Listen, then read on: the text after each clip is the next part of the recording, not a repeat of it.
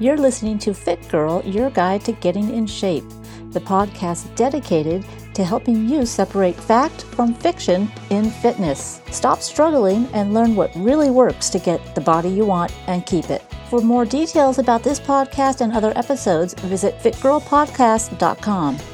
This is podcast episode number 249. In today's episode, we'll discuss circuit and high intensity exercise, three mistakes that are often made when going low carb, and how to think yourself slim.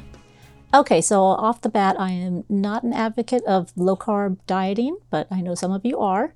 So I wanted to at least give you a couple of uh, pieces of information on some common mistakes that people make when they're going low carb. So just so you know, that's not something that I would usually have my clients do unless they're prepping for a um, bodybuilding competition. But most of the time, in reality, if you start far enough out, you really don't need to go low carb at all, but maybe for like one day before the contest. There's a lot of misconceptions on that too. But, anyways, we'll get to that in nutrition. I really can't believe how time has been flying by. Um, I thought I'd have a lot more done by now, but I don't. So, you know, there's still going to be some surprises coming up. If it's just, if I can get things moving faster, that would be great.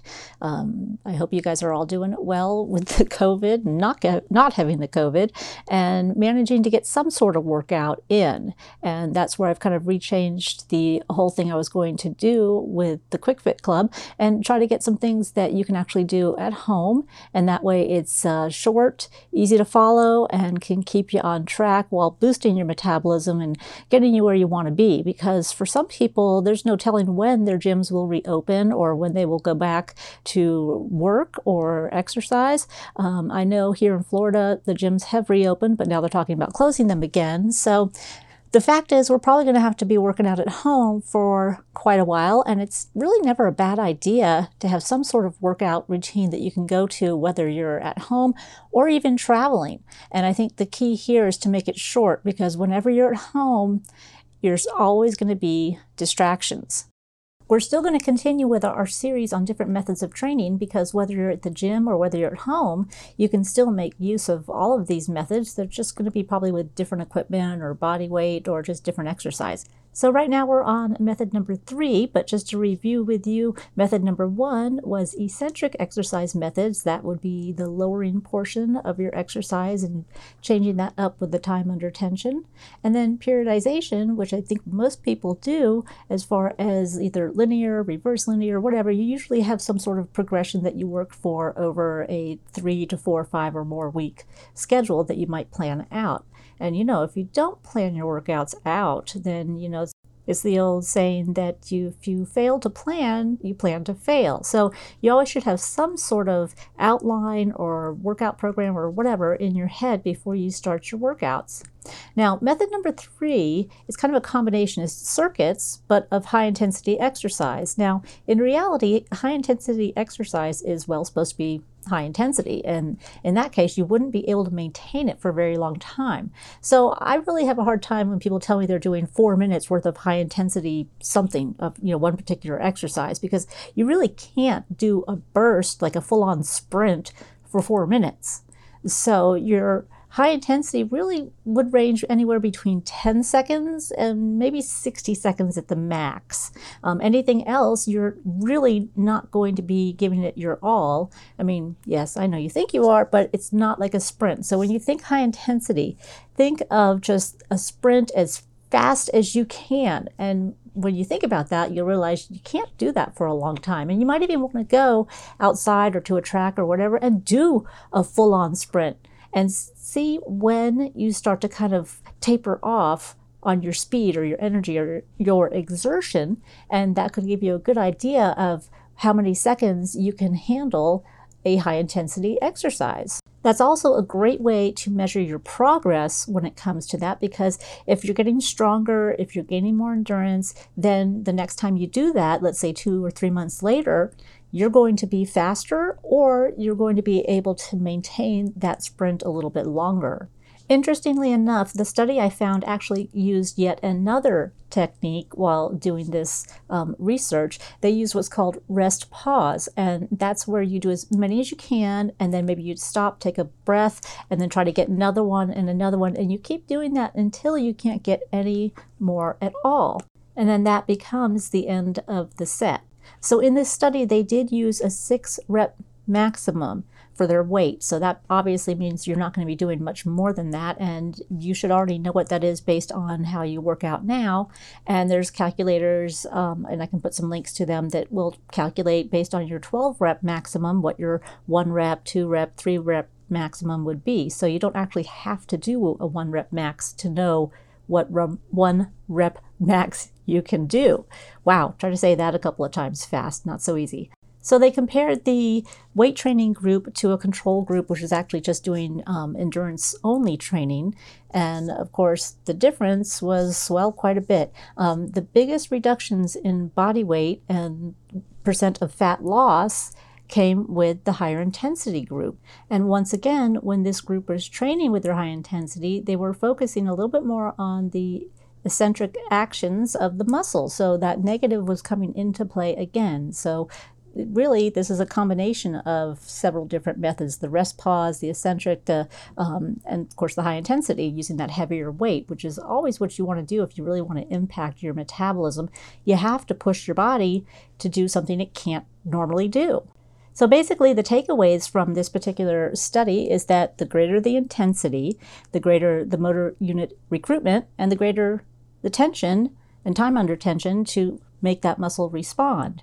The longer time under tension, of course, also creates greater motor unit recruitment. I don't know why I'm having a hard time saying that. I think I'm about to sneeze. Um, for a longer period of time. So you have intensity and time under tension, and that's going to be giving that muscle a greater response. And along lines with that, the metabolic stress that is put on the body is going to be activating those muscle muscle pathways and actually growing a little bit of muscle you know not the big huge one but muscle density that is in your body that helps to boost the metabolism. So what we take away then is that the best way to add additional muscle which is also the best way to increase your metabolism and to keep that metabolism cranked even while you are doing absolutely nothing is to use the heaviest weight possible to failure now, I know sometimes if you're working out at home, you only have a certain selection of weights. So you might not be able to use your six rep max or your five rep max or something that's even heavier than what you have. And that's where you want to bring into that time under tension and really focus on the extra slow lowering portion of the workout or your exercise. And you don't have to do it for every exercise, but the ones that are for the larger body parts, like your lunges and your rows, those are definitely the ones that are get, going to give you more bang for your buck. And that's where you'd want to use it, even to the point that maybe you can actually do the rest pause too. You might fatigue and then be able to take one breath and get one or two more. And then that would make it even more effective for you, not only for changing the shape of your body, but for also boosting that metabolism permanently.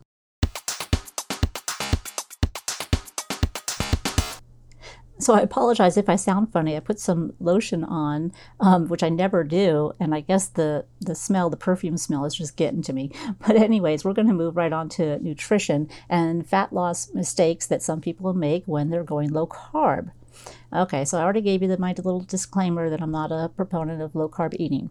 So the one of the biggest mistakes is inadequate protein intake. And that has to do with not only the um, amount of protein, it also goes with the type of protein because there are some proteins that are better than others. You want ones that are complete proteins. They have all the amino acids in them. Those are things like meat, um, eggs. You know, plant source of protein is fine, but they're not going to be complete. So balancing it out can be a trick. So if you're going low carb and you're going non meat, you're really going to have to play around with your foods and your numbers to get the right balance to really keep you in the right zone for muscle growth and recovery because that it is your processing of your protein, of course, with your other foods too, that help you recover and obviously leads to your increased metabolism and your muscle. Now, the other issue with the protein intake is that people usually do have more of it when they're uh, on low carb diets, but what happens is they end up with a reduced caloric intake that is too low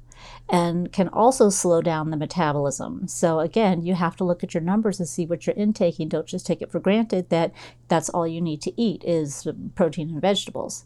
Um, for low carb dieting, you need to increase your protein intake about 30 50%. I mean, that's quite a lot for most people, and trying to get the right amount of calories on that might not be the easiest thing. But keep in mind, low carb diets can also mean higher fat diets, so you can kind of balance it out that way. Of course, the most important thing is to really not diet at all, but to have a healthy combination of foods at each meal.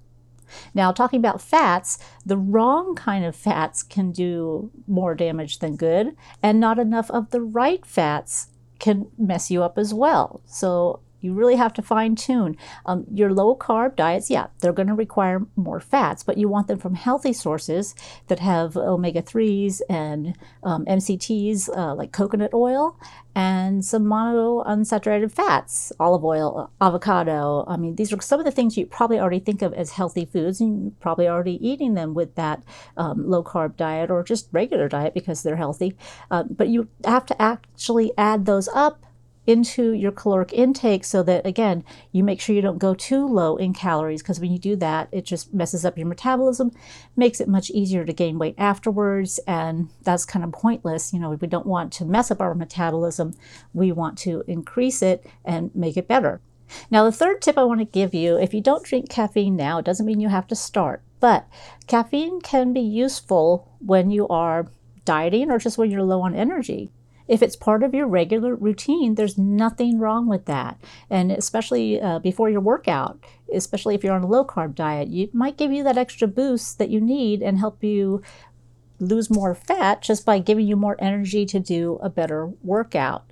So keep in mind it's not an evil thing but you do have to use it smart smartly i don't even know if that's a word but you do have to be smart about the use of it um, because if you're too dehydrated it's going to increase your heart rate too much and that can be very unhealthy for some people so like everything else we just have to balance it out pay attention to what you're eating what you're taking how it all adds up and do your best to stay within the guidelines that are appropriate for your age and your size and your goals.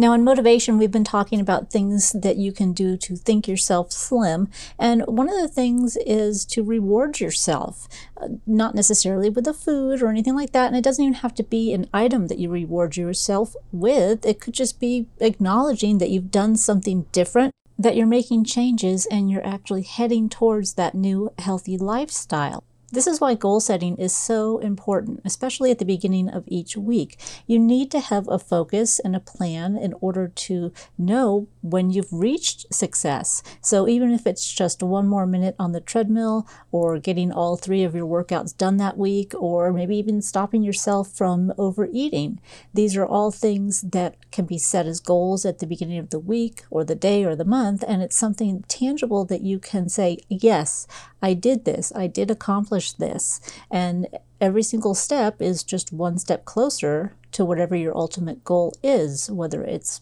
lifestyle health or losing weight or um, gaining muscle. You know, everything requires effort and it requires steps to get to where you want to be. And you can't get to where you want to be if you don't know what those steps are going to be or how to judge yourself and look for the stepping stones to get to that end result.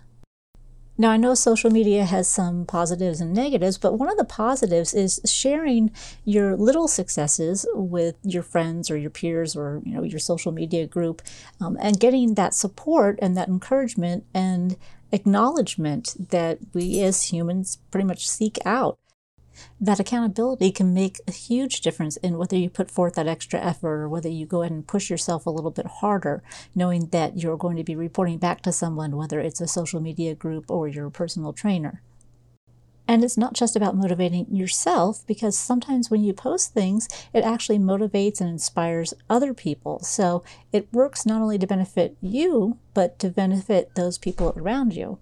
So basically, your goal is to celebrate every achievement one way or another, as long as it's not using food as reward.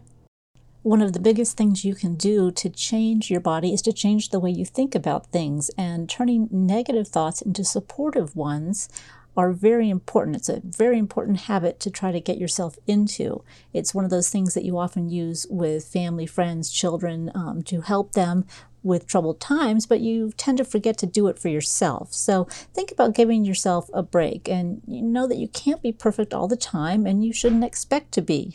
Now, I am clearly the first one to say that this is easier said than done. But it can be done, and you just have to keep focusing on it and reminding yourself that yes, you can, you know, make some mistakes and just don't let one little thing ruin everything for you. Just make the best choice you can in given situations and think about the overall big picture for your goal because it's always going to take a little bit longer to reach that goal than you want. And I'm sorry to tell you that, but usually people anticipate maybe getting in shape in two months, and it really takes more like four to six.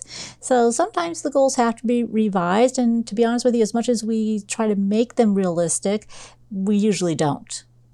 So, when you make your goals, not only do you want to celebrate each achievement, but you also want to forgive yourself if you don't actually reach the goal either on time or at all. Maybe it wasn't realistic to begin with, but you thought it was. And this is why working with a personal trainer can be very advantageous because they can be honest with you and say, you're not going to lose 50 pounds in two weeks. They can give you some better tips to adjust your goals for your lifestyle or for your schedule and give you some extra guidance so that when you are in some of those strange situations that you need to make the best of, you'll know what to do. You'll know the right choices to make and you'll know how to keep yourself on track. And as a personal trainer, that's what we do a lot of is basically troubleshooting for your day to day life and helping you get the most out of your time so that you can get the results that you want. So remember, we always talk about goals being specific and realistic, and this is yet another multitude of reasons why they are important to actually do and to write down because we've got too many things to remember. There's no way you're going to remember everything, let alone something that's specific. So, writing it down, checking back with it, revising, these are all ways to get to that final result. As always, thanks for listening. I hope you enjoyed this episode, and I look forward to giving you all the insights to help you reach all of your goals and to help you get your best body ever. If you'd like additional information on these topics and more articles on health, nutrition, and motivation, visit fitnessmakeover.com, allinoneworkout.com, or coachkira.com.